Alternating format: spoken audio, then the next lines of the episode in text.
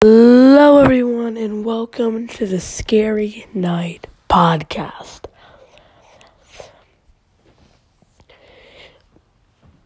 Welcome, welcome. Hi, everyone. My name is Ben Davison, and today we're going to talk about a story that will definitely creep you out throughout the period of where you are.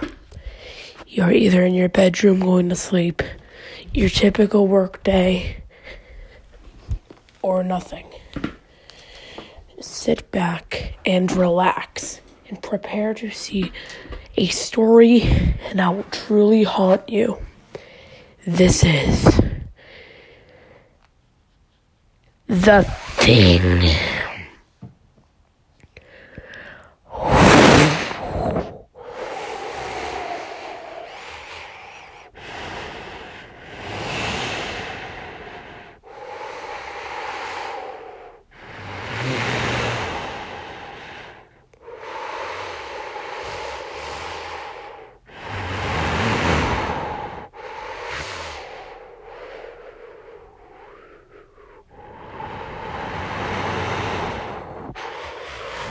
It howled outside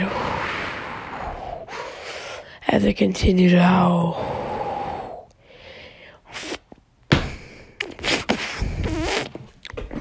The old man was coming back from a two and a half hour road trip uh, down from Duluth, Minnesota.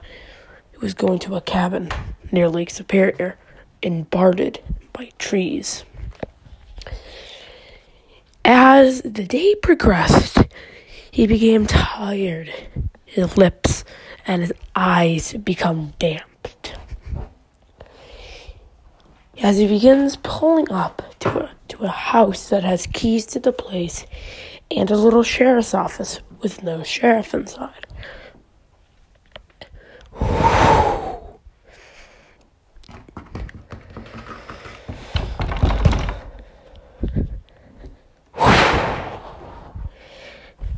Picks up the keys and continues the two and a half hour road trip down the road.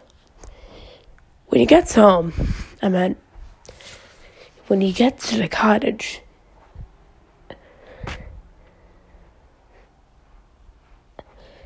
when he gets to the place, he first gets out. It's snow. It is in fa- it is in fact the middle of December. The old man says. As he finds, as he gets his surroundings, he sees there's a frozen lake that he could go ice fishing off in the morning. There's nothing but silence, silence. No sound, only snow and wind.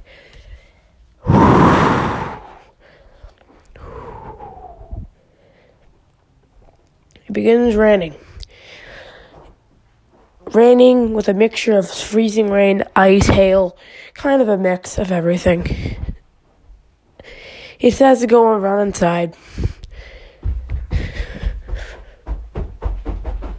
So he runs inside.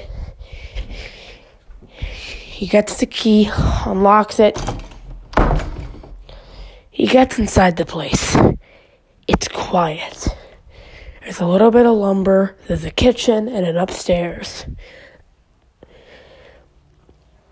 There's a closet that the original owner said on their Craigslist ad for it. That that that closet is in private property. Whatever. He opens it up to find nothing, just a few spider webs and spiders on them. He closes it up to turn around to find some firewood. He stokes the fire, lights it up, and starts to read a book. He lays down, he puts down the book and begins to slowly unpack his bag. He puts his keys, he puts his keys onto the table. As he continues, he slowly but surely finds that the cottage is quite old. The house is quite old with pans probably from the 1930s.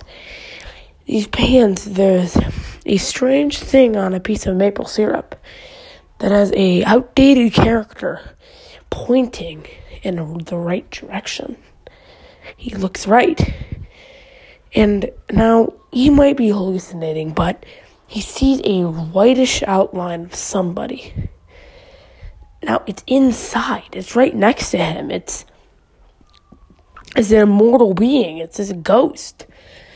Whatever. It disappears after he rubs his eyes, but he, he might be just tired. He, he, after stoking the fire, begins getting warm. So he uh, opens up a book, gets a glass of water, and begins to start d- drinking and reading a book. He's about two pages in as he gets ready to sip for another sip of water until he hears a sound on, on the on the snow and on the house.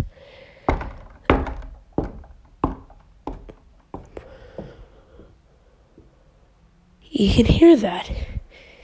Am I just daydreaming? It feels it's a different rhythm. He counts the rhythm.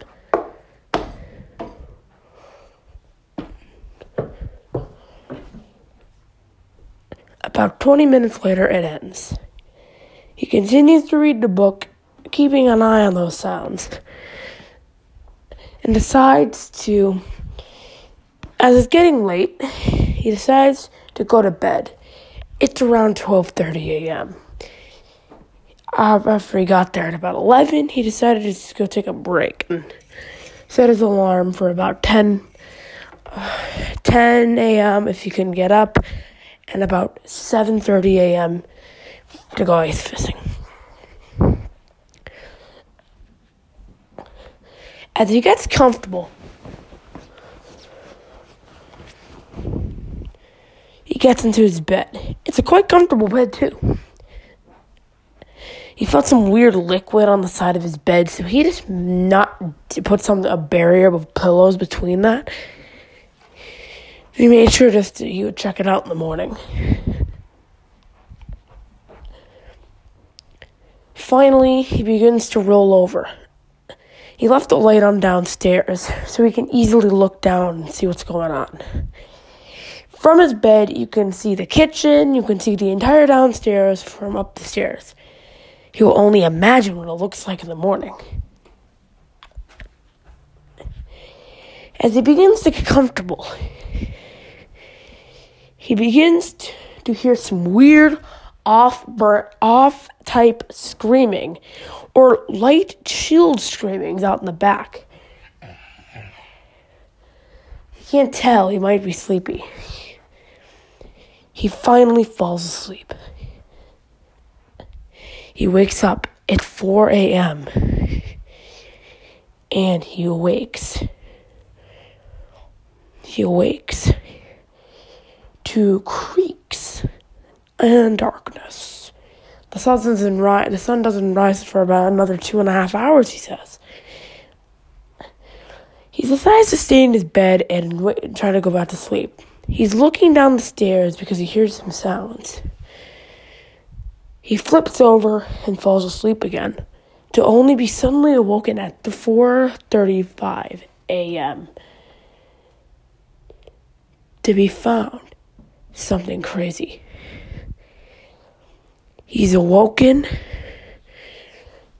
to creaks and the sound of his door slamming inside. He just hears the door slam against it. The door was punched in and it was no human. It was slammed so hard that it banged through the drywall downstairs, knocking thousands of different photos down. He sees this. He sees something crazy as he begins hearing footsteps.